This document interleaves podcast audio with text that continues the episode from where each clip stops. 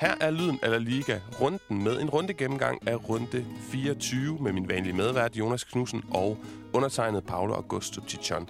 Jonas, vi havde blandt rigtig mange forskellige ting i den her runde. Tre træner, Ancelotti, Lopetegi og Arrasate, som alle sammen kunne Øh, ja, nogle af dem kunne juble, andre kunne måske være lidt øh, slukket. Ancelotti især. Øh, de kunne i hvert fald fejre alle tre, at de har stået i spidsen for deres øh, hold 100 La Liga-kampe nu. Men hvem kunne fejre det på bedst vis, hvis man spørger dig?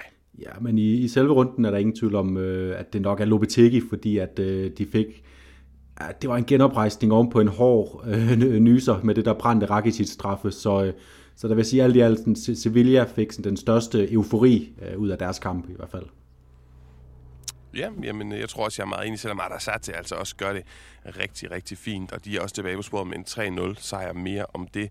Lige om lidt, min Jonas, lad os hoppe øh, i nyhedshjørnet, en nyhedsudsendelse, hvor jeg er vært, og du er reporter. Var det ikke det, vi blev enige om sidste, sidste jo, mandag? Reporter ude i, i felten. Og det første, du skal rapportere fra, det er Valencia. Byen Valencia, men ikke klubben Valencia, men lillebror Levante, som øh, har fået en ny mand. Ikke på trænerposten, men sportsdirektør, som faktisk er et kendt navn for øh, en La Liga-konnoisseur som dig. Ja, og det er sådan lidt en spektakulær... Altså nu, nu fik vi afsluttet transfervinduet her for et par uger siden, øh, så det er lidt spektakulært, at der kommer øh, så stor en, en transfer her, om man så må sige, øh, øh midt i februar. Det er nemlig øh, Felipe Minapres, øh, som har været sportsdirektør for Celta Vigo i de sidste øh, fem et halvt års tid, og hvor man må sige, at han har, har været sådan lidt i, i lys og skygge, altså øh, nogle dårlige placeringer i ligaen, 17. plads, 13. pladser, øh, så 8. plads øh, sidste sæson som sådan øh, højdepunktet for ham. Øh, men det man altså kan festne sig ved ved ham her, Minjambles, det er, at han har altså øh, Øh, ført det her videre med, at Celta har været gode til at købe spillere, og så også sælge dem dyre. Altså han har stået bag øh, spillere som Maxi Gomez, som han får købt og solgt videre til Valencia. Lobotka, som bliver hentet i Nordsjælland, sendt videre til Napoli. Øh, og så har han bare hentet solide spillere ind til holdet, som, øh, som gør det godt lige nu. Øh, Fran Beltran, Josef Aidu, øh, Renato Tapia, som han så godt fra, fra Feyenoord.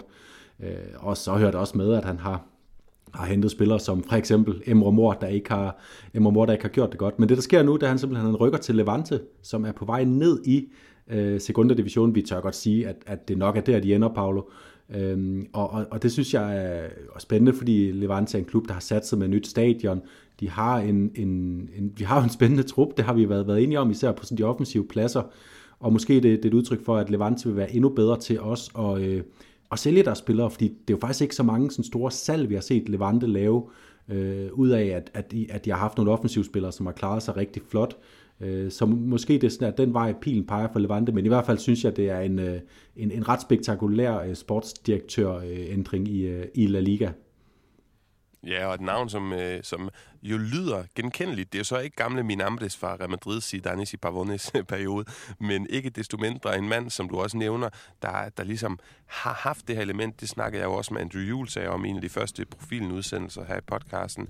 En mand, som jo har haft øh, at se det godt øje til, til, til dansk fodbold og danske spillere og så videre, den danske Superliga. Det kan vi håbe, han tager med i Levante, hvor at der faktisk er en B-holdsspiller, som er svensk Farai, tror jeg, han hedder. Jeg har prøvet at få et interview med, men det er også en helt anden historie til en helt anden gang, Jonas. Øh, vi skal videre, fordi at øh, i morgen, vi sidder op til mandag aften, i morgen aften er der en lille bitte fodboldkamp i Paris mod et øh, lille bitte hold og et andet lille bitte hold.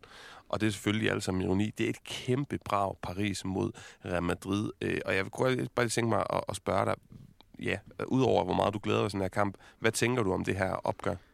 Jeg tænker, det er, øh, det er et vildt opgør lige nu også. Øh, selvfølgelig set lys af, at, øh, at Real Madrid er den, den ikke lige nu kronede konge, men er kongen af Europa, og PSG er den her, det her monsterprojekt, som jo stræber som det eneste øh, i deres eksistens efter at vinde det her trofæ. Så det er jo en kæmpe kamp, især for PSG, men også kvæg den styrke, PSG har i truppen og viser på banen lige nu, også for, for alle, alle, alle os neutrale seere, som, øh, som bare skal, skal nyde et, et, øh, et mastodontopgør i Champions League med Messi på overskriften, Mbappé på overskriften. Det bliver, det bliver, det bliver vilde opgør. Jeg blev interviewet øh, til øh, betekspert af Peter Rud, som er en, en journalist derfra, som spurgte mig lidt ind til det her opgør. Jonas skulle for øvrigt uh, hilse at sige, at uh, vi laver en god podcast. Det har jeg jo ikke lige fået sagt videre til dig, men det er du Jamen, jo 50 procent uh, 50 procent lige, siger Peter. Han har brugt øh, os meget, når han skal øh, skrive om spansk fodbold ind på den her side. Men det, jeg vil frem til, det var, at jeg snakkede med ham, og han sagde, eller jeg sagde til ham, at øh, hvor er der bare sindssygt mange narrativer. Jeg ved godt, det er logik for burhøns, men altså øh, Mbappé, der måske formodentlig spiller øh, mod sin kommende arbejdsgiver, Agraf Hakimi, Keller Navas, Sergio Ramos, der jo så desværre ikke er med, Angel Di Maria, Carlo Ancelotti tilbage i Paris, øh, Mauricio Pochettino kunne også nemt stå over for sin kommende arbejdsgiver, i hvert fald en, øh, en mand, som virkelig har været rygtet til, øh, til Real Madrid. Det bliver spændende at se. Vi håber selvfølgelig med spanske øjne, at øh, Real Madrid klarer det godt. Vi skal også øh, over til Europa League, hvor vi har øh, meget repræsentation. Fire hold. Kan du ikke bare lige hurtigt rise op, hvem de forskellige hold skal spille mod, og hvor du ser favoritværdigheden. Det er jo meget populært at lave sådan nogle 50-50, 60-40 svingninger. Dem kan du lige lave for os. Jamen ved du hvad, dem har jeg klar. Og hvis jeg lige skal, ja, det vil jeg også gerne lige starte med at gøre ved, ved PSG Real Madrid egentlig, øh, for det er noget, vi ikke lige forbi. At der har jeg egentlig en, jeg, jeg ved ikke med dig, Paul, hvordan ser du den, hvis vi lige starter der? Jamen, jeg, jeg, sagde, jeg sagde i det her øh, interview, at jeg har 51-49 til Real Madrid, fordi at øh, Pochettinos hold, det er jo, så vidt jeg har forstået, og de franske kontakter, jeg har snakket med, det er jo skåret fuldstændig over øh, på midten af banen, og så har du de her tre luksusangriber, der ikke arbejder defensivt, så de har virkelig meget tab kollektivt, og der er Real Madrid jo både et godt individualistisk hold og kollektivt hold, som har flere ansigter. Så jeg tror, at Real Madrid har en lille bitte, bitte favoritværdighed, men den er godt nok smal. Jamen, det er gode pointer, og så øh, det er også derfor, jeg også har en, kun en smal favoritværdighed til PSG. 55-45 har jeg lagt den på. Og derfor, jeg, altså, nu så jeg lige PSG's kamp her mod, mod Rennes senest, hvor det er som om, det hele er gået lidt i, i hårdknud for dem. Så finder Messi Mbappé, der afgør det. Og, øh, og jeg, jeg tror, øh, de, de har så vilde spillere, og vi har også bare set, at de spanske hold står altså lige lidt sværere øh, på den europæiske scene i de her år. Så derfor så tipper den lige over i PSG's favør øh, for mit vedkommende. Men, øh, men, men videre til Europa League, hvor vi altså også har nogle spændende opgør, øh, nogle spanske hold, der kommer på hårde prøver. Barcelona har jo fået en øh, i, i Europa League-regi øh, lidt af en mareridslodtrækning, skal møde Napoli, som lige nu ligger nummer, nummer, nummer to i Serie A, så vidt jeg lige er orienteret. Øh, så en kæmpe opgave for dem. Der har jeg dog alligevel en, øh, en 60-40 øh, favoritværdighed til, til Barcelona, øh, fordi de er, øh, de, de, de skal være bedre end Napoli stadigvæk, og der er, der, der er tendenser, der peger fremad i Barcelonas spil, som vi også skal snakke om senere. Så har vi Zenit Betis, øh, der, der har jeg 65-35 i, i, øh, i Betis favør. Zenit ligger godt nok nummer 1 i Rusland, men Real Betis ser uhyggeligt ud lige nu, og vi ser i, i også i Copa del Rey, hvordan de bare øh, straffer modstanderne i de her øh, cup-opgør. Sevilla, Dinamo Zagreb, den klart største øh, af alle, øh, favorit af alle de spanske hold øh, ude i Europa lige nu, men øh, selvom vi så, at de ikke klarede det så godt i, i Champions League-gruppespillet, øh, 80-20 har jeg til Sevilla. Så har vi øh, Real Sociedad, der skal en tur til øh, det gamle Østtyskland øh, og øh, møde øh, Leipzig, og den har jeg som en øh, ren 50-50. Det er, det er et lige match mellem, mellem et hold, der, der døjer med tingene i Tyskland, men, øh, men som, som er et af de, de bedste mandskaber i Tyskland, og så et, et Real Sociedad-hold, som, som svinger lidt for tiden.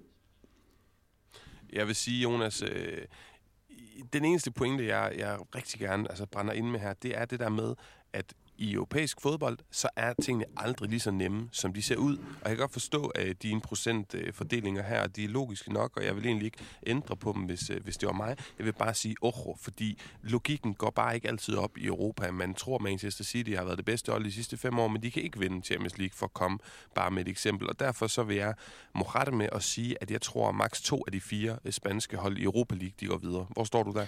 Øh, jamen, altså min favoritværdighed vil jo sige, at, øh, at i hvert fald tre går videre, øh, og, det, og det tror jeg også på, øh, og så tror jeg, jeg tror, at altså Sociedad godt kan få, få svært ved det. Hvis nogen skulle falde, altså både, både Barcelona og, og, og Betis kan godt få problemer mod henholdsvis øh, øh Napoli og Zenit, og, øh, så det, det er heller ikke sådan, jeg har dem på, på, på 75-25 øh, eller noget helt op. Det er sådan 60-40, øh, 65-35, jeg har lagt dem på, og det indikerer også, at der er nogle chancer for, for modstanderholdet. Yes, jamen Jonas, med det så lukker vi ned for nyhedsstudiet her og hopper videre til en runde gennemgang. Yo creo que Vinicius tiene esta calidad muy importante en uno contra uno. Eh, para marcar goles, eh, eh, le he dicho que es muy difícil encontrar delanteros que marcan goles después 4, 5, 6 toques. Para marcar gol necesita un toque, a lo máximo dos. Runde 24, Jonas. Jeg læser resultaterne op. Vanen tro fredag aften. Sevilla Elche 2-0 på Ramon Sanchez Pizjuan. Og Sevilla, der altså hælder ind på Real Madrid efter tre uafgjorte ligakampe i streg for Lopetegis tropper. Lørdag startede vi med Cadiz Celta 0-0. Cadiz er i gang med den dårligste hjemmebaneform i klubbens historie. Og sjovt nok sammenfaldende den øh, ja, hjemmebaneform efter navneskiftet til El Nuevo Mirandilla. De havde godt nok skrevet sådan et øh, kartel, et, et tegn ude på, eller hvad hedder sådan noget, et skilt uden for stadion, uden for Las Taquillas, hvor der stod no hay billetes, der er ikke flere billetter. Der var udsolgt for første gang i sæsonen. Men ja, de fik ikke, hvad de kom efter. Los Gaditanos senere fik vi Real Real Madrid. Fik vi, hvad vi kom efter? Det ved jeg heller ikke helt, fordi den blev 0-0, ligesom første indbyrdes opgør, og havde egentlig rimelig mange paralleller til den kamp. Så fik vi senere Rayo Osasuna. Osasuna, der flot vinder 3-0 ude. Øh, Arasate, der hopper over i Daola i ligastilling på den måde. Og til sidst så slukkede vi altså øh, lukkede og slukkede lørdag med et brag. Et, altså, og det var virkelig, virkelig overraskende. Atletico Madrid Getafe ender 4-3, og Kike Sanchez Flores, der bliver hyldet i sin tilbagekomst foran Los Colchonados efter en uhyggeligt dårlig Getafe-statistik. Men ja, vi fik en vaskeægte overraskelse, og den skal vi snakke øh, lidt om lige om lidt. Søndag der fik vi Alaves Valencia 2-1. Første Alaves sejr i ligaen siden 6. november. Det var godt nok tiltrængt for baskerne. Levante Betis, den blev 2-4. Pau Wernhøj var på stadion. Vi kan ikke sige så meget ned end åh, Levante på den negative måde, og åh, Betis, hvor er I gode på den positive måde. La Real de vandt 200 over Granada senere søndag. Første gang i ligaen at La Real, som vi ellers roser meget, Jonas, i efteråret. Det er første gang i ligaen, de laver to mål på hjemmebane. Og til sidst Espanyol, Barca 2-2. Espanyol havde aldrig vundet mod Barcelona hjemme i ligaen på Cornea. Og det kom de heller ikke til, selvom de var sekunder fra det. Og i aften, mens vi optager Mallorca Athletic Klub, og onsdag er der faktisk en udsat kamp, Atletico Madrid-Levante. Så sammenholdt med alle de her europæiske kampe, så er der nok spansk fodbold, eller i hvert fald fodbold at se med spansk fortegn. Og Jonas, så er det jo sådan, at i stedet for bare at gå hen og flyve over en kamp, så har vi faktisk taget, øh, vælger at tage en, en emnesnak i dag, fordi øh, vores gode øh, øh lytter, Kasper Brink, han har sagt, kan vi ikke tage en snak om det her top 6? Kan I ikke gøre det, Jonas og Paulus? Så det gør vi nu, øh, fordi det er spændende, fordi det er ikke givet på forhånd, ud over top 1 og 2, tror jeg, at jeg snakker for begge to, vi er ret enige om, at Sevilla og Real Madrid lugter, øh, det lugter, at det er de to, der ender på henholdsvis, eller det ved vi ikke endnu, første og anden pladsen. Men det er ikke givet på forhånd endnu, hvordan de fire andre europæiske pladser de bliver fordelt. Alle holdene er meget tætte lige nu. Barcelona, Atletico Madrid i den her runde, vi lige har haft helt højaktuelt, har sikret henholdsvis 1 og 3 point sent i deres kampe, men det er vel mere, Jonas, hvis vi skal starte med et spørgsmål, det er vel mere et udtryk for øh, de her store klubbers svaghed, end, øh, end at det er en styrke der med, at de kan hive øh, resultaterne hjem lige til allersidst, hvis du forstår, hvad jeg mener. Ja, både, både og, fordi øh, jeg vil sige, hvis vi, hvis vi tager øh, øh, og, og inkluderer top 1 og 2, altså Real Madrid og Sevilla, øh, i, i snakken lige et kort øjeblik her, så er der jo heller ikke nogen af dem, som bare øh, som bare maser derudad. Altså, de, øh, de har også bump på vejen og nederlag og uafgjorte. Øh, og altså man kan for eksempel sige, at Sevilla, de har, øh, hvad har de hentet? Øh, en sejr, tre uafgjort, og så en sejr igen de sidste fem kampe, og alligevel så har de hentet, halet lidt ind på Real Madrid i den periode. Så, så altså, der er ingenting, der kommer nemt til nogen i La Liga den her sæson. Ja, men min pointe her, Jonas, er måske også mere, det kan godt være, at jeg ikke lige fik det, fik det formuleret skarpt nok, at, at point er point, og dem er der ikke nogen, der kan tage fra dem, i hvert fald ikke lige som det, som det ser ud lige nu. Og vi siger, at Real Madrid og Sevilla er stukket af, så de her første og anden pladser er i teorien lidt låst ja. i den her snak. Så vi skal snakke om tredje og fjerde pladsen, som jo traditionelt altid vil være Barcelona og, og Atletico Madrid de her år, men det, det er vi bare ikke så sikre på nu, og derfor tager vi den her snak, og jeg er sgu ikke sikker på, at jeg kan give de her to store traditionshold de her to pladser, når vi skal uh, tage den her diskussion.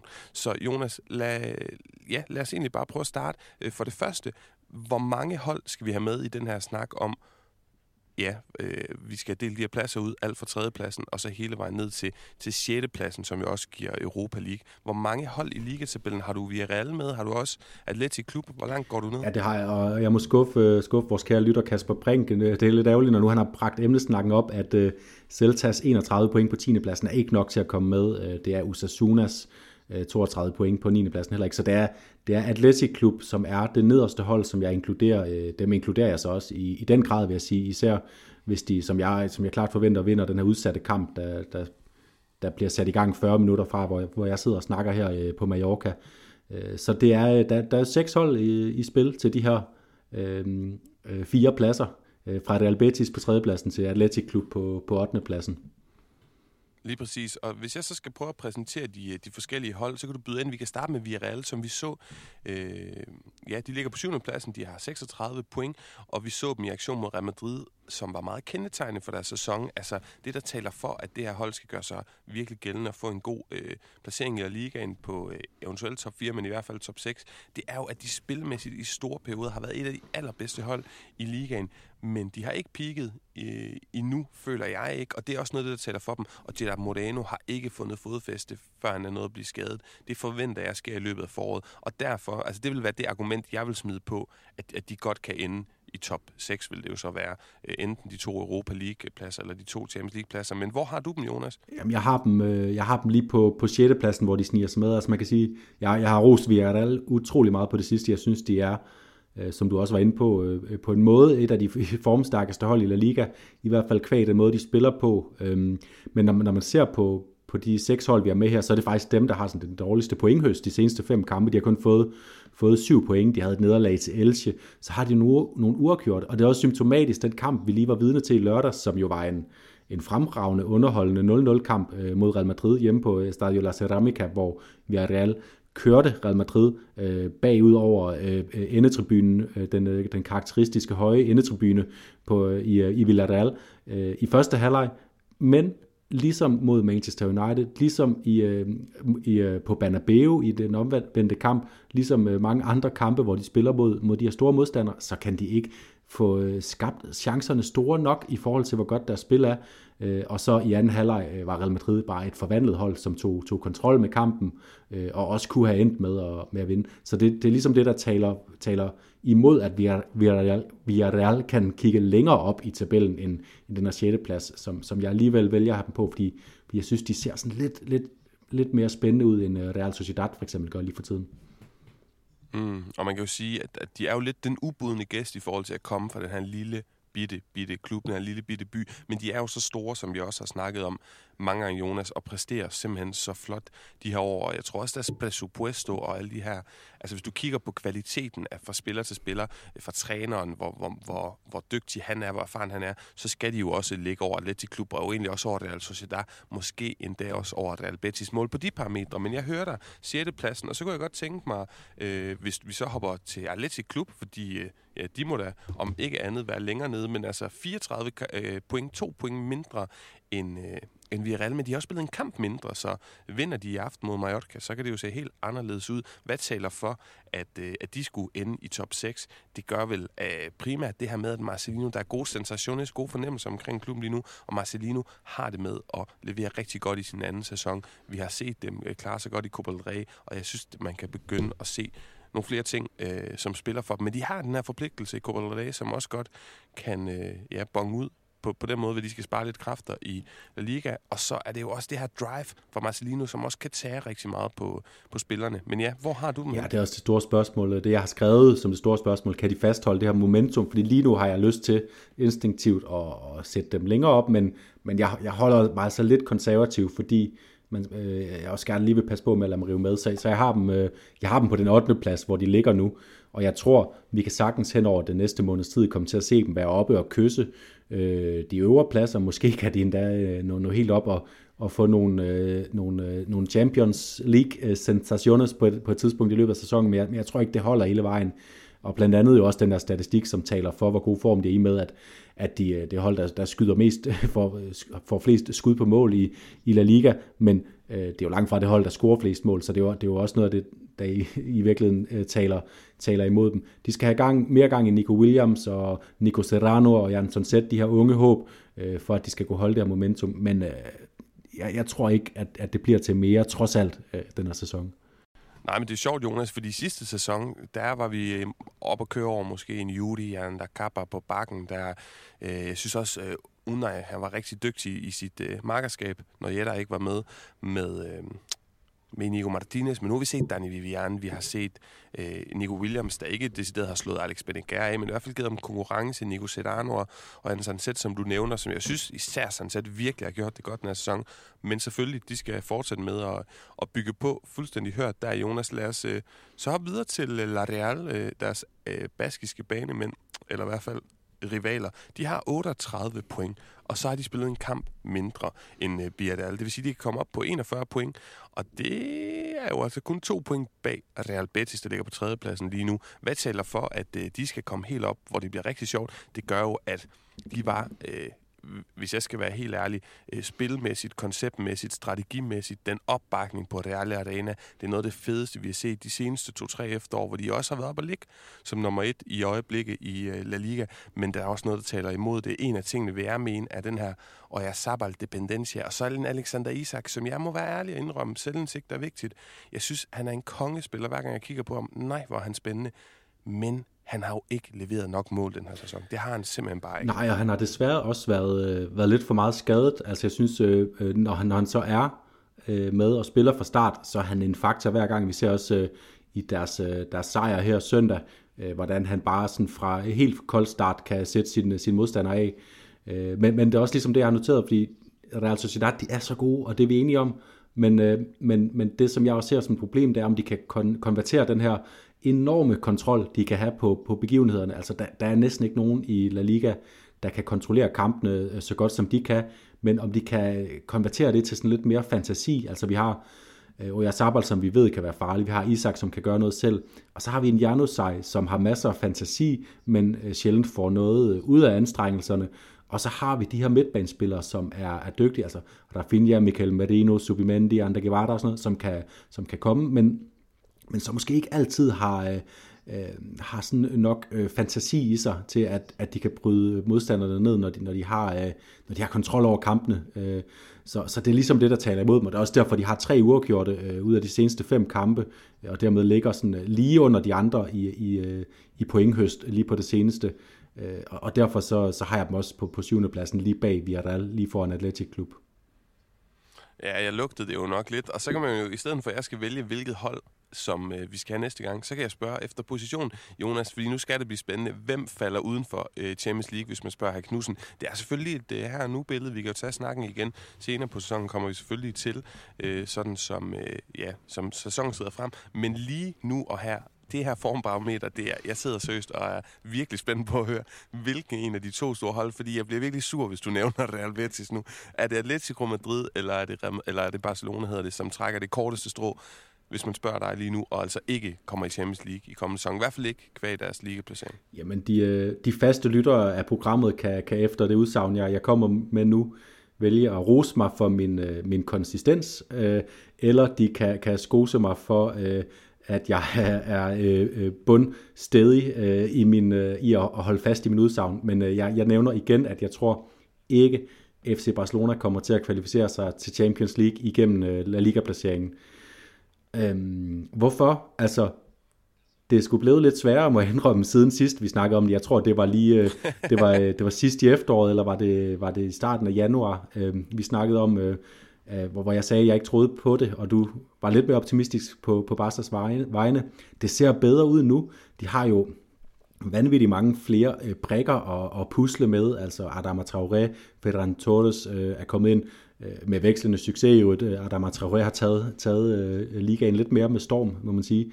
Øh, alligevel, øh, og som vi også så i den her kamp mod Spaniol, det er et det er stadigvæk et utroligt skrøbeligt hold. Der skal ikke meget til, for de ryster. Og vi ser, at Araujo bliver skadet, så kommer Erik Garcia ind, og er, øh, ja, er det anden, tredje eller fjerde gang, øh, nu skal jeg passe på ikke at være for hård ved ham, men i den her sæson, at han er direkte øh, skyld i øh, et Barcelona-pointtab. Øhm, så, så der er bare stadigvæk nogle spørgsmål. Han kommer jo nok til at spille på Mestalla næste gang, og det, det, det, det bliver spændende at følge i øvrigt. Ja, meget mere om det senere, Jonas. Men øh, lad os lige tage, lad os lige tage Barcelona også. Øh, jeg har et par pointer her i forhold til det, vi så i det katalanske derby det ser jo bedre ud, som du selv siger, under Xavi, men han har altså ikke skabt mirakler nu. Det synes jeg virkelig ikke, man kan mene. Øh, han mister tit kontrollen, hvis man skal sige, at han decideret øh, er, er ansvarlig for det, der sker ud på banen. Altså, det jeg mener, det er, at holdet mister kontrollen, og det burde jo være det absolute kardinalpunkt for Xavi. Have kontrol over kampen. Kig på San Sebastian, og hvordan Real Sociedad gør det, eller vi at alle gør det i store perioder. Vi har set comebacks fra Xavis Barcelona, vi har set mål på dødbolde, indlæg, tiki-taka, pres, genpres, flotte, store sejre, øh, gode præstationer mod forskellige typer hold. Jeg mangler bare, altså jeg synes, det skriger på en manglende kontinuitet, jeg ikke kan se i udtrykket over et par kampe øh, mod forskellige modstandere, og især det med kontrollen. Jeg kan undskyld mig, mit franske fandme skulle nærmest ikke huske sidste gang, at, øh, at, at Xavi, hvis det overhovedet har været sådan endnu, at man har set de her kontrol og styr over en kamp over 90 minutter. Nej, og de har det i perioder, altså de starter jo fremragende på, øh, på RCDE Stadium, eller hvad det nu hedder, ude i Cornellà, i, øh, i, øh, ja, det var så øh, søndag aften, øh, og, øh, og, og spiller egentlig på en måde, som tænker, okay, de kommer hurtigt foran, de bliver ved med at spille godt, nu bliver det en, øh, nu, nu bliver det sådan en kamp, Xavi har sukket efter, hvor de netop kontrollerer det hjem, men øh, vi har også bare set det også i øh, sådan afsluttende faser af kampen, hvor jeg har nævnt det før, det her med, at, at der vil man gerne i FC Barcelona, når man har en snæver føring, så vil man gerne kunne holde bolden væk fra modstanderen, øh, simpelthen øh, køre kampen ned i et, et så lavt tempo i øh, kontrol med bolden, at der bare ikke kommer til at ske noget, altså det bliver begivenhedsløst, og det sker bare ikke, øh, for, fordi at øh, de kræfter, man har, som kan øh, sikre, at man holder fast i bolden, de er, de er for unge og for urutinerede, og måske også for temperamentsfulde. Jeg, snakker, jeg tænker her især på, på Pedri og Gavi selvfølgelig, som er nogle af dem, man vil kunne give bolden, ligesom man kunne gøre til Iniesta, når man, øh, når man var lidt presset. Øh, så, så, og det er bare stadigvæk noget, som der er nogle udsigter til, at, øh, at Xavi kan få styr på. Det er ikke noget, han lige kan løse med et fingerknips, men altså, der er al mulig grund til at blive mere optimistisk øh, øh, den kommende periode på FC Barcelonas vegne. Jeg er bare ikke sikker på, at det er nok, fordi at, øh, at øh, ligaen ser ud, som det gør lige nu, øh, er, er forrygende tæt og spændende.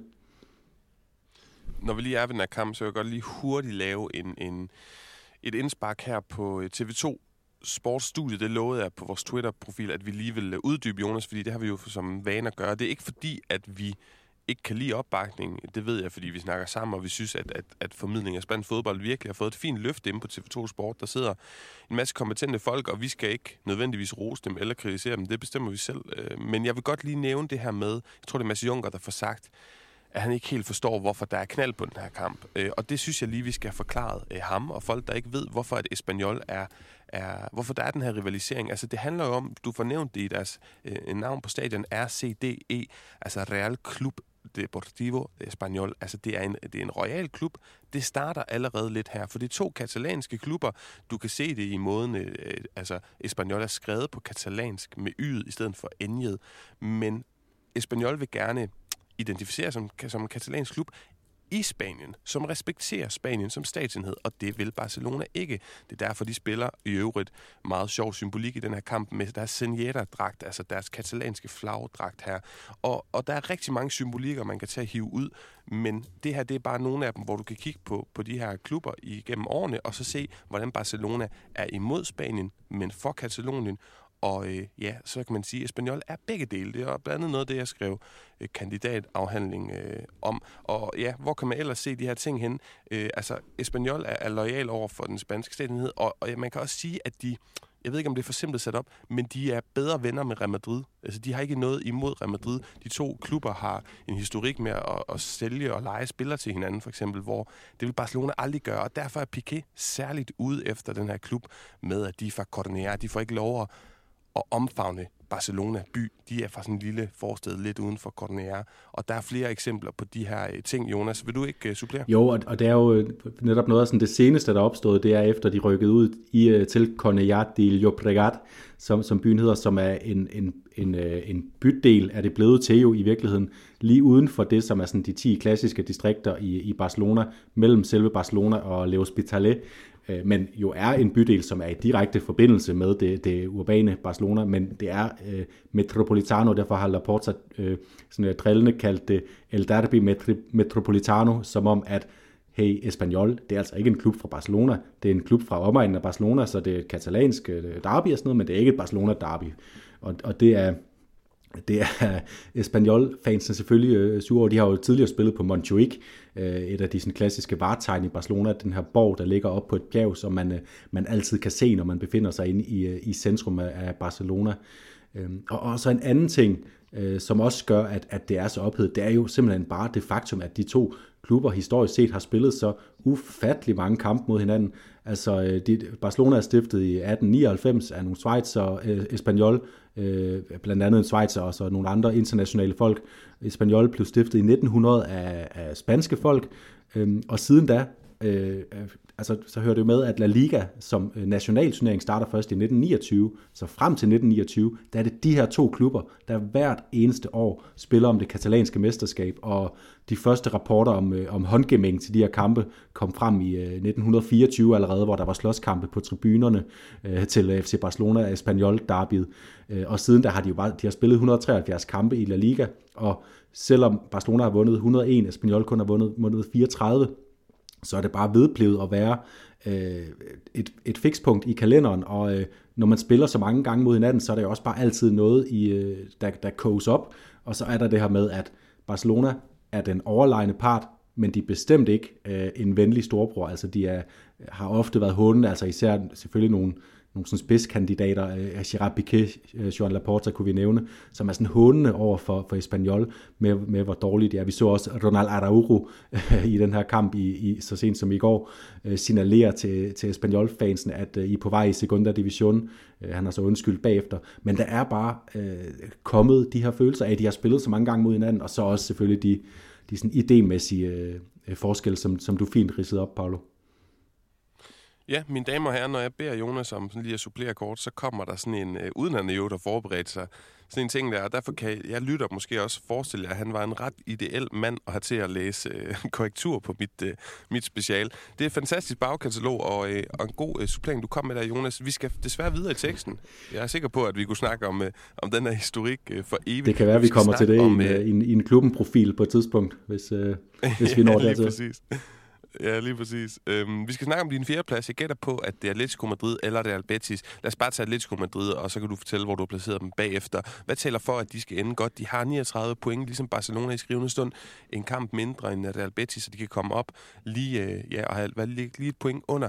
Historisk set, under Simeone, så har de altid sluttet i top 4, så det burde jo også igen i år, hvis historikken altså skal kendetegne sig. Og så det, jeg synes, der måske tæller mest for dem før Barcelona, det er jo, fordi lige her nu tror jeg, jeg synes, Barcelona ser mere bedre ud, i hvert fald lige så godt ud som Atletico, men Atletico var et verdensklassehold for 7-8 måneder siden. Det er bare Barcelona ikke. Den her kvalitet i starten, den bør altså snart vise sig. Gør den ikke det, Jonas? Altså Oblak, der spiller helt under niveau, ja. han bør jo løfte sig snart. Ja, og, og det er også derfor, at jeg har Atletico på, på fjerdepladsen. Det er, og det er, jo, det er jo sammenligningen mellem, mellem Barcelona og Atletico, som er central i at få udpeget den her Champions League-plads. Øh, Øh, Øh, lige nu har Barcelona 11 point på de seneste fem kampe, Atletico 10, så de, de ligger faktisk ret tæt.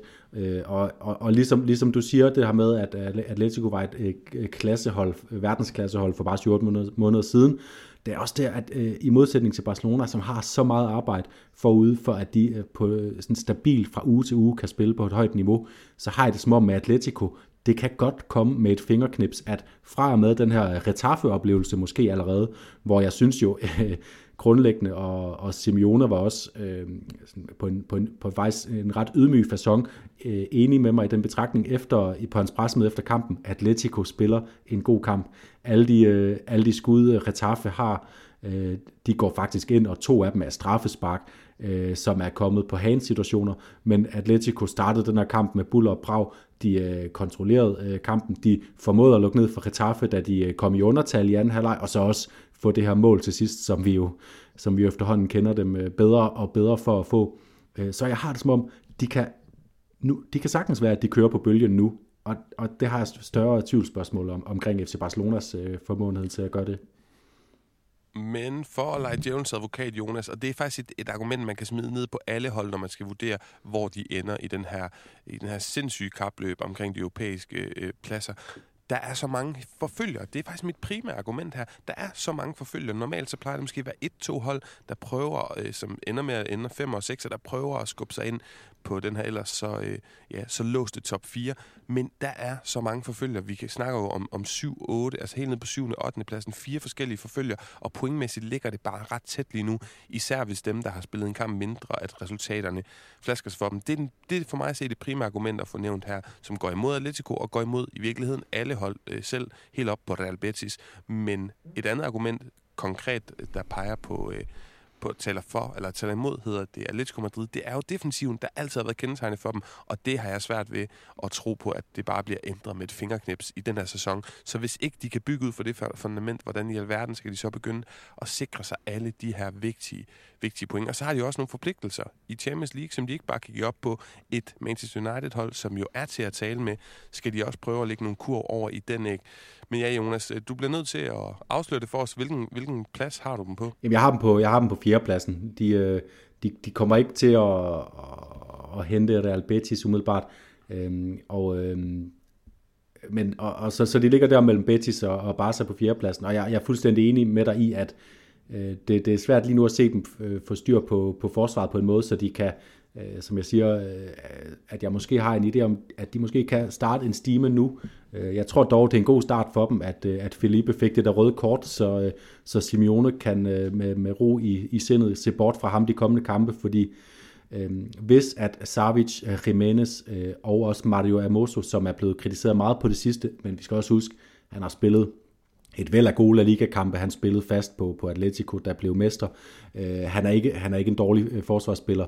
Øh, det har han lignet på det sidste, men, men hvis, de, hvis de kan få øh, rystet dem lige lidt bedre sammen, give dem nogle faste minutter sammen, undgå rotationer, øh, dernede bagved måske endda også finde frem til en fast øh, formation, altså en firebakkæde eller en trebakkæde, øh, lige, lige få besluttet sig endeligt der, øh, så er det spillere, som har, som har kvaliteten til at løfte det.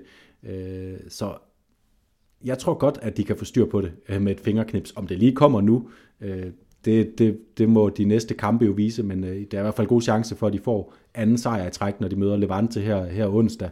Og det, det er jo i hvert fald en trædepude til at samle noget, noget selvtillid og, og have to sejre i træk med i bagagen. Det er ikke så mange af holdene i, øh, i vores, øh, i, øh, i vores snak her lige nu, der, der kan bryste sig af det faktisk. Nej, så, så det her Mario Hermoso, altså hvis vi også skal knytte det lidt konkret til den her kamp mod Ritaffe, hvor han bliver held igen efter også at have været det mod Valencia for nylig offensivt, der spiller det jo for ham defensivt. Det gør det hvor godt nok ikke, som du også fornævnt. Jeg kan huske, hvor fantastisk han var i den her breakout season i Espanyol, ja. som vi dækkede for Mediano begge to. Men der havde han jo også Mark Roca liggende og virkelig dæk flot af defensivt. Mark Roca, der er god på bolden, men jo også primært er bare en, altså en krumtap på den her defensive midtbane. Og der synes jeg, at det er et af de store problemer for, øh, for Cholo Simeone og Atletico Madrid. Altså prøv lige at høre, skal I have Kukke på sekseren, som I havde sidste sæson, eller skal Kondok Bjerre eller Rodrigo de Paul ind og forstyrre? Fordi jeg synes, det var så fin en balance, som ikke skulle pilles for meget ved sidste sæson. Ja, det er faktisk sjovt. Det, det gik først op for mig, da, da fodboldlisten med, med Kravl og Diko og, øh, og, og Thomas Loft der på, på DR, de lavede deres øh, liste over de bedste afrikanske spillere, øh, hvor de snakkede om Thomas Partey, øh, og også snakket, der, der var de faktisk inde på, hvordan øh, Atletico savnede ham, og hvordan at når han spillede godt, det var de kampe, hvor Arsenal de er gode, øh, som det er lige nu. Øh, jeg har slet ikke tænkt over, hvor meget øh, øh, Thomas Partey egentlig har været savnet i Atletico selv, og det er jo selvfølgelig fordi, hvad skete der, da han smuttede, så blev Atletico mestre, men øh, når, når vi ser på sådan den defensive stabilitet, så er det bare ikke noget, øh, Kukke øh, på samme måde øh, bidrager med. Selvom Thomas Partey er en tovejsspiller, så er han bare en mand, der, der fylder ufattelig meget og gør det meget sværere for et hold at spille ind i det der motorrum. Kukke er en klog spiller. Øh, sidste sæson var det nok til at dække af øh, for modstandernes øh, og, og, og lave restforsvar på den måde, men han er stadig en spiller, der, der, der er bedst til at sætte spillet, øh, og, og ikke fylder lige så meget, som, som, som også en Kondok jeg gør, men Kondok jeg er også bare en spiller, øh, som øh, som flagrer, og som, øh, som gerne vil med frem og, øh, og, og, og blande sig, bryde ud af kæden. Øh, der, der var Thomas Party mere solid, som jeg ser det. Så, så det, det, er, det er nok en god pointe, at, at Amoso og de andre nede i forsvaret mangler lidt den her øh, faste klippe lige foran dem til at, øh, til at, at skabe noget tryghed. Mm. Og så skal de bare blive ved med at spille Korea, øh, og de skal spille ham sammen med Mateus Cunha, som er... Ja, ham er jeg virkelig også blevet forelsket i for nylig. Hold da op, hvor ser han... Altså, ja, simpelthen ustoppelig ja. ud lige nu. Og øh, ja, er begge to, både Korea, eller især klasse Korea også. Mateus Cunha er med til at give os en fantastisk øh, underholdende kamp her mod øh, Øh, mod Getafe. Men øh, Jonas, jeg tror egentlig, at øh, det er ved at være det. Vi skal lige nå at rose øh, Real Betis. Det kunne vi jo få, ja, få hele dagen til at gå med. Hvor er de bare gode. De har flest point. Der er sensationes af de bedste. De er det bedst spillende spanske hold i en lang periode nu. Øh, lad mig prøve at vende spørgsmålet om til dig. Hvad i alverden taler for, at de øh, skulle dumpe ned og helt ud af de europæiske, eller af de af Champions League-pladser? Uh, jamen, jamen det, det gør det lidt, at... Øh at de trods alt stadigvæk øh, øh, har, har nogle kampe, hvor de, hvor de falder lidt ud. Øh, og man kunne godt frygte, og det, er ofte mod, øh, mod de her hold, netop som ligger, øh, hvor de gør, de har vundet to øh, gange 4-0 over Real Sociedad i ligaen, og, og Copa del Rey, det har været meget flot. Øh, de vandt på Camp Nou og Barcelona, men, men så har de også bare tabt nogle, tabt nogle kampe øh, mod de direkte konkurrenter, øh, øh Sevillano, øh, Villarreal senest, hvor de, hvor de øh, falder. Øh, men de rejser sig også igen. Det er, det er forskellen fra tidligere Betis-tider, altså mod Levante, så vinder de bare, og så er de på sporet igen. Det, som for alvor kan tale imod dem, det er noget, som øh, jeg, jeg har snakket om i vores Copa del Rey-udsendelser, at det med at komme til en Copa del Rey-finale, have et godt run der, det kan give dem energi. Øh, hvis de også øh, begynder at lave et run i Europa League, øh, så kan det godt være, at der lige pludselig er for mange øh, jern i ilden. Øh, og jeg spår dem gode chancer til at gå videre mod Zenit. Trækker de nogle... Øh, får de en god lodtrækning og når langt der, så kan det godt være, at de får for meget på deres øh, tallerken og begynder at, at dumpe ned. Men lige nu, der synes jeg, at der er et godt, godt argument for at sige, at de henter mindst lige så mange point som de andre, og hvis de gør det, så ender de jo på den placering, hvor, hvor de ligger. Jamen, øh, Jonas, ved du hvad? Jeg tror ikke, jeg fik øh, nævnt, at jeg faktisk er lidt kedelig, hvis jeg selv skal, øh, ja, skal komme ud og offentliggøre, hvad jeg selv tror, fordi jeg er, jeg læner mig meget op af statistik, af historik, og jeg tror simpelthen, Barcelona og Atletico Madrid, uanset hvordan og hvor, hvor ikke særlig pænt det kommer til at blive og kønt, så tror jeg, de ender med at slæbe sig selv med næb og klør over målstregen og ende i top 4. Begge to. Øh, Real Betis, der har underholdt os så meget. Jeg håber, at de kan blive ved. Jeg håber, de kan ende i Champions League zonen sammen med, med Sevilla. Det vil være fantastisk. Og hvis det sker, så kan det godt være, at du ender med at skulle give mig øh, ja, rødvin, hvis Barcelona de ender i top 4 sammen med. Men så kommer jeg altså med en god Sevilla Salmorejo til dig, fordi det vil være en hyldest til Sevilla som fodboldby. Ja, det vil det.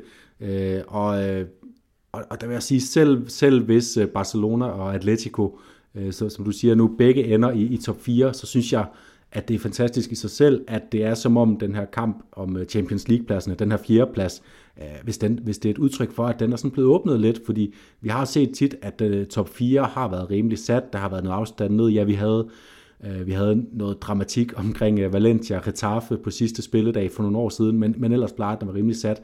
Det ville være så fedt, hvis dramatikken rykkede sig øh, fra, hvem der ender på 6. og 7. pladsen og kommer i Europa League, som jo er spændende for de enkelte fangrupper, ikke så meget for den neutrale, og så op til, til fjerdepladsen, hvor, hvor, hvor, hvor hederen ligger, og muligheden for, for at komme med i Champions League, som bare er det, alle vil. Og, øh, og jeg holder fast i, Betis gør det, øh, så må vi se, om øh, hvem af os, der giver, skal give rødvin på, på Barcelonas bekostning. Hmm, ja, jamen, det bliver virkelig spændende at, at holde øje med, Jonas. Men det var altså vores uh, tematik, vores snak her, uh, introduceret eller foreslået af Kasper Brink. I stedet for en snak om, uh, om uh, decideret med udgangspunkt i kampen, så har vi fået snakket rigtig meget. Så jeg synes, det fungerede fint. Både om Atletico Madrid og Barcelona, men altså også om Atletic Klub, om Villarreal, Real Sociedad, Betis osv. Så, videre. så Jonas, nu hopper vi på en breaker, og så tager vi bagefter de sædvanlige koringer.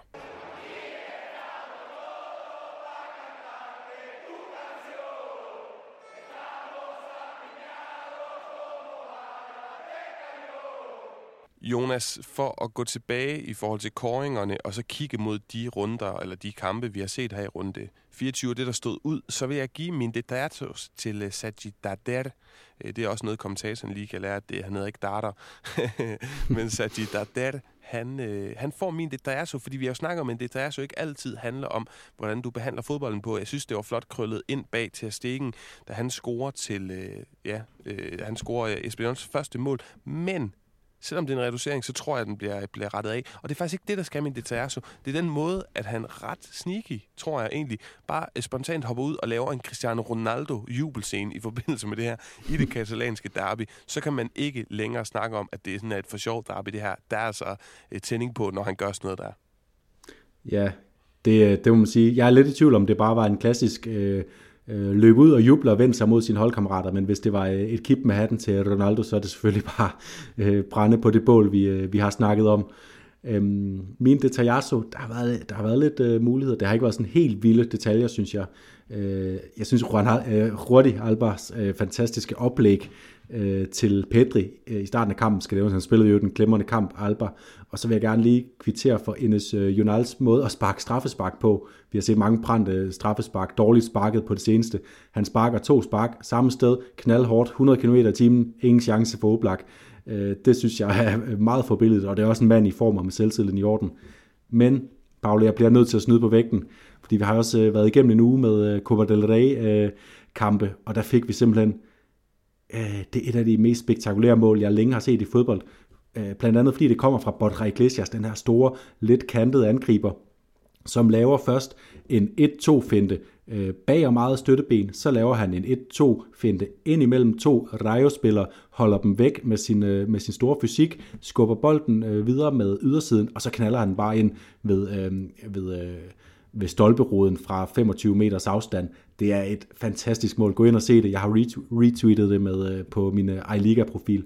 Det er, det er et mål, alle skal undre sig selv, og, sig selv at se. I will allow it, fordi det var nemlig fuldstændig, øh, fuldstændig fantastisk, Jonas. Ingen tvivl om det, og det skal vi nok snakke meget mere om, når vi skal have lavet en, en optakt sammen med, eller i samarbejde med Ekstrabladet til, uh, til returopgøren i de her semifinaler. Uh, I øvrigt, hvor er det vanvittigt, hvor en ham, hvordan også William Carvalho, hans mål i den der kamp, altså bare, det, ja. det ser så overlegnet ud, og William Carvalho, han er sindssygt godt spillende lige nu, og det leder mig videre til, om han skal være Fugonde eller Jornada. Øh, det ved jeg faktisk ikke, om jeg synes, han skal, fordi Angelito Correa, manden, som jeg ikke er bleg for at indrømme, Jonas, det var dig, der fik, øh, fik mine øjne åbnet op for den her spiller, som jeg egentlig bare troede var en arbejdsspiller, der ikke scorede nok, men sikke et år altså et kalenderår 2021, han har haft, og han fortsætter i 2022, og han var helt vanvittig mod Getafe for mig at se, at der ikke nogen enkeltmandspræstation i runden, der er gået, der kommer i nærheden af det, han leverede. Ej, og øh, Diego Simeone var også nærmest forelsket i ham på pressemødet efter kampen. Han, øh, han sagde, es todo, todo corazón, altså han, er, det, han spiller med, med hjertet uden på trøjen, og jeg tror endda, han gik så langt som at sige, at øh, Angel Correas præstationer lige nu, det er, øh, det er en måde, man kan identificere Atletico Madrid i fodboldspillet på. Det er ham, som repræsenterer Atletico Madrid allerbedst lige nu. Øh, fantastisk. Jeg havde også skrevet William øh, Carvalho som øh, et bud sammen med Angel Correa. Jeg havde også skrevet Sachi øh, Darder, faktisk, fordi jeg synes, øh, han, øh, når, når Espanyol spiller godt, så spiller Sachi Darder godt. Jeg synes, han er en fantastisk spiller at følge. Øh, han har det her klidende løb med bolden, øh, overblikket til at, at spille ud fra midtbanen. Han er en årsag til, at jeg er lidt ærgerlig over øh, at se, at Espanyol aldrig prøver at tage lidt mere kontrol over kampene. Men øh, når alt kommer til alt, øh, Angel Correa var øh, rundens spiller, også fordi vi må bare vælge rundens spiller fra en, en kamp, der var så spektakulært et øh, festfyrværkeri. Men kommer øh, Douglas, altså den negative historie for ugen, der er gået i spansk fodbold, kommer den også fra den her kamp? Det tror jeg, den gør. Den gør det i hvert fald for mit vedkommende, Jonas, fordi Felipe, han leverede jo, hvad der øh, seriøst nærmest godt kunne have været dødstød på vores ellers programyndling Arambadi, og den holder simpelthen bare ikke. Og den måde, han kigger fuldstændig fortørnet på, efter han får det direkte røde kort efter 3 nanosekunder. Øh, hvorfor? Kigger han på dommeren. Hvorfor? Jeg ved du er, Felipe. Gå hjem og kig på den, og så sig undskyld, og i samme forbindelse skal du jo prikke din træner, El Cholo Simeone, på, øh, på skulderen, siger han også lige skal huske at sige undskyld til øh, Daniel Vass, for det har han jo ikke gjort. Han har faktisk sagt, at jeg vil ikke undskylde til Daniel Vass, for det vi snakker om i sidste mandag. Så øh, Douglas over i Atletico-lejren, og især til Felipe i den her omgang, for mit vedkommende. Jamen, øh, når vi er ved folk, der er ved at at, at tage livet af andre øh, nærmest, øh, så, øh, så, så rykker jeg til øh, Villarreal, øh, hvor at øh, øh Cavaral havde en fuldstændig sindssyg aktion. Altså, øh, vi snakker om, der er sådan et pingpongspil inde i øh, Real Madrids straffesparksfelt, som der i øvrigt var meget i, i den fase af kampen. Og så ender øh, Giovanni Lo Celso, som spillede i et fremragende første halvleg, med at ligge ned øh, omkring baglinjen. Bolden falder ned til Cavaral, som står i jeg, jeg vil sige under en halv meter nærmest væk fra øh, Lo Celso øh, med ryggen øh, øh, mod øh, spilretningen, så han bliver nødt til at opsøge en eller anden måde, han kan få hjørnespark på. Måden han gør det på, det er at tyre med al den kraft, han har i sin højre fod, bolden lige ind i smasken på Giovanni Lo Celso. Det var et, øh, det var et rent held, at Lo Celso han, øh, han kunne spille videre, at han ikke øh, kom, kom alvorligt til skade, og det var Øh, Øh, så kan det godt være, at man gerne vil have et hjørnespark ud af en situation i en fodboldkamp, men det der, det var hensynsløst, og det var usympatisk, og jeg synes, det er utroligt, at han ikke får, får rødt kort, fordi jeg synes, det må ligge inden for rammerne af, øh, af noget øh, usportsligt, farligt, farligt spil af et eller andet karakter, som jeg ikke lige kender reglerne for at sparke bolden på hinanden. Jamen Jonas, det, det, det var en vanvittig kamp, jeg hørte i Dudale Gonzalez González, den tidligere øh, spanske topdommer, snakke i El, El Larguero øh, omkring forskellige dommersituationer i den her kamp, og, og jeg, jeg, jeg var egentlig meget uenig med ham. Han mener, at Albiols øh, øh, albu i hovedet på Vinicius var rødt kort og straffe. Øh, Parejos var ikke. Der tænker jeg måske, jeg synes, Parejos så mere... Øh, øh, altså mere bevidst ud, men ingen af dem måske var noget som helst. Den her situation, den mener han godt kunne være rødt kort, men er, er noget, altså det er interpretation, når man skal fortolke som dommer på stedet. Og du fortolker den som rødt kort, det, det tror jeg måske også, jeg gør. Det er i hvert fald fortolker den som, Jonas. Det er det her går så hurtigt. Jeg er ikke sikker på, at Carvajal når at tænke, jeg skal sparke ham i hovedet, for jeg er sur på ham, eller jeg skal sparke ham. Jeg tror heller ikke, det var et hjørnespark, det var, det var i forbindelse med en målspark, men det er så ikke så relevant det, der er pointen her, det er, at Carvajal, han kan godt være, altså han kan godt se rødt. Det har jeg set før i hans Real Madrid-karriere. Og det er fuldstændig hovedløst og, og uforsvarligt at sparke bolden så hårdt imod en spiller. Øh, helt intuitivt forestiller jeg mig, øh, og, og jeg vil gå langt for at, at, at forsvare det standpunkt, så når du står i den situation, så sparker du bolden af helvede til, ikke mod en spiller, der ligger ned. Det kan man altså godt intuitivt, selvom det går hurtigt, og, og, og pulsen er høj, så kan du godt øh, sørge for ikke at ramme en spiller, der ligger ned. Det, jeg forstår simpelthen overhovedet ikke logikken i at skyde mod ham. Nej, jeg synes tit, vi ser øh, situationer, som er i det her grænsetilfælde, især når, når angriber og målmand, øh, målmænd kommer imod hinanden, og når de også nærmer sig stolperne osv., hvor, hvor der lige er de her splitsekunder, hvor man lige tager hensyn til hinanden, i stedet for, øh, hvad, man, øh, hvad man potentielt kan få ud af en situation, og, og især når det er så når det er så lille en ting, som at du kan, du kan få et målspark øh, ud, af, ud af bestræbelserne, øh, så, så er det bare, at nogle andre hensyn må, må veje, og det, det formår han ikke at tage øh, Cavaral her. Øh, og i øvrigt, nu var vi lige ved, ved dommerhændelserne i den her kamp, så, så, så var Asensio også ude i en, hvor, hvor han skulle have haft rødt kort, så det, det kunne ja, hurtigt have... have... faktisk også rødt. Ja, det skal han nemlig, fordi at det, er, det er en af dem her der er blevet konsekvent dømt i, i La Liga, i en periode i hvert fald, så, så er de måske blevet lidt mindre dømt på det seneste, øh, men, men hvor, han sætter, hvor han sætter hele sit fodaftryk på, på anklen af, jeg tror det vi sendte, gode gamle, vi sendte i Borda. Øh, så det kunne meget vel have været en, en kamp, der var endt med, øh, med øh, 19, 19-20 spillere på banen. Øh, den her underholdende 0-0 kamp i øvrigt, også blandt andet på grund af de her, de her situationer selvfølgelig. Men Jonas, øh, lad os hoppe videre og lad os prøve at komme over og kigge på den positive side af skalaen. Dani Alves-prisen, øh, den kommer faktisk også, øh, for, for mit vedkommende, bliver den også uddelt til Diego Simeone og til Wanda Metropolitano, fordi de begge meget overraskende, ikke Wanda og Atletico-fansene, men Simeone anerkendte forud for den her kamp, hvor Kike Sanchez Flores kom tilbage, at det var ham, der havde startet hele den proces, der ledte op til den her øh, altså historisk succesfulde periode for Atletico Madrid, fordi at han jo starter med at vinde den første Europa League-titel, der er tilbage i, åh, jeg kan ikke huske, er det ja, 9-10 stykker? Jeg tror, det er 10, ja, sådan et eller andet. Øh, og og det, det, han, det behøver han slet ikke. Simone, han kan bare sige, jeg kommer og ændrer hele kulturen i den her klub. Ingen har hjulpet mig på vej, og det vil være færre. Vi vil ikke anfægte ham. Men øh, overraskende storhjertet af ham at sige, lige inkludere, det starter faktisk med den Europa League-titel og Kike til Flores, der blev hyldet af Wanda Metropolitano, og det er sådan noget, vi har snakket om det før, spansk fodbold er god til at hylde sin helte, og det der, det får min Daniel Alves pris. Jamen, det kan jeg jo forstå. Det var jo også en tid, hvor Atletico var bedre til at score mål, end til at, at lukke af i den modsatte ende. De havde nogle, øh, de havde Sergio Aguero for eksempel, bare for at nævne en, øh, en enkelt spændende spiller. Øhm, min, øh, min Daniel Alves, den er sådan lidt, øh, den er lidt præget i det det er det her med øh, Nadies rente øh, i den her La Liga. Alle, der er ingen, der giver op. Altså, øh, øh vi havde den seneste runde, hvor, øh, hvor alle hold under stregen, de tabte til holdene lige over stregen. Så har vi den her runde, hvor Alaves vinder over Valencia, Cardis får øh, point mod Celta, og så i, i toppen, hvor Barcelona øh, mister point, Real Madrid mister point, øh, og øh, Atletico er igen i problemer ude på det aller yderste. Altså, det er bare øh, Øh, jeg synes, vi skal huske at nyde den her sæson for at være så uforudsigelig. Man kan ikke sætte sig ned og se, der er ikke én kamp i La Liga, man kan sætte sig ned og se og bare forvente, når nu, det bliver en walk in the park, øh, Real Madrid vinder 3-0, øh, eller klassiske Barcelona vinder 3-0, og, og, og der er ikke nogen chancer for, at modstanderne kan gøre noget. Alle kampe har noget på spil, og man kan også se det på scoreline. Der er ikke mange store sejre. Real Betis er det nærmeste, vi kommer nærmest den her weekend, og alligevel på et tidspunkt, der kommer Levante tilbage på 2-3 og er ved at gøre livet øh, ekstremt spændende for Real Betis, som ellers bare skulle cruise sig til 3 point øh, på Ciutat de Valencia. Så det, er, det synes jeg er fantastisk, og vi skal huske at nyde det den her sæson, fordi lige pludselig så er, så er storklubberne øh, tilbage på, på fod og, og begynder at og, og måske samle nogle af de her store sejre igen. Godt kaldt, Jonas. Øhm, lad os hoppe videre til ja, sidste punkt på dagsordenen, forudsigelserne. Jeg er faktisk været så fræk lige at tage to stykker fra næste runde. Valencia mod Barcelona.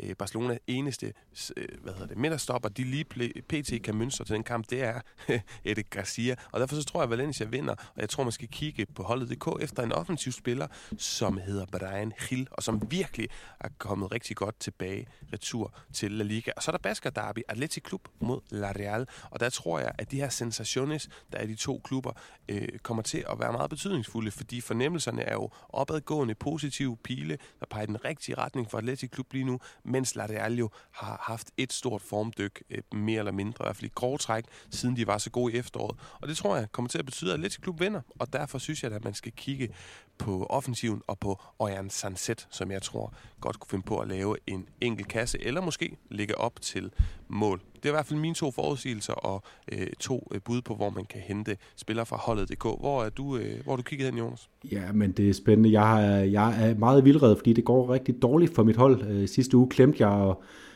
at trykke gennemføre handel efter, ellers har jeg sat øh, Enes Ines Junal og Mathias Oliveira og og David Soria ind, de vandt 3-0 på to mål af National, et oplæg af Mathias Oliveira, de holdt nullet, så det var en forfærdelig runde for mig. Øh, nu har jeg Orion Sanset, som du anbefaler, inde på mit hold, øh, og jeg har faktisk lidt kigget på de samme kampe. Jeg tror også, Valencia kommer til at vinde over FC Barcelona på Mestalla i den kommende weekend. Øh, jeg vil så gå med at... Øh, at tage og anbefale Gonzalo Guedes. Det er sådan lidt den oplagte, men det er også fordi, grund til, at jeg tror, at Valencia vinder, det er fordi FC Barcelona har mere end almindeligt svært ved at, øh, at forsvare sig imod de her hold, der, der, der står lavt, og så kan komme med kontraangreb, øh, aggressive, hurtige angreb, og det er Gonzalo Guedes om nogen øh, øh, mand for. Øh, så anbefalinger ham. Så havde jeg egentlig også Atletic, hvor jeg vil anbefale Inigo Martinez, som har scoret tre mål den her sæson, og jeg tror, at Atletic øh, godt kan holde Real Sociedad for fadet, men, men jeg går så lidt et andet sted hen og siger, at Angel Correa, vi har snakket om ham, nu kan man ikke, øh, nu kan man ikke sidde ham overhøre mere, og øhm, de har en lidt svær udkamp mod Osasuna, øh, Atletico, øh, men, men jeg synes bare øh, efterhånden, at øh, han er en øh, nærmest lige så stor garanti for, at der sker et eller andet omkring ham, som, øh, som de her Vinicius og, og Benzema, som, som vi har som, som de faste talisman, vi anbefaler på holdet.dk. Så, så nu, vil jeg, nu vil jeg anbefale at prøve at sætte Angel Correa ind, så kan man måske hente nogle, nogle point fra en spiller, som der ikke er helt så mange øh, andre, der har, som, øh, som Vinicius og, og Benzema.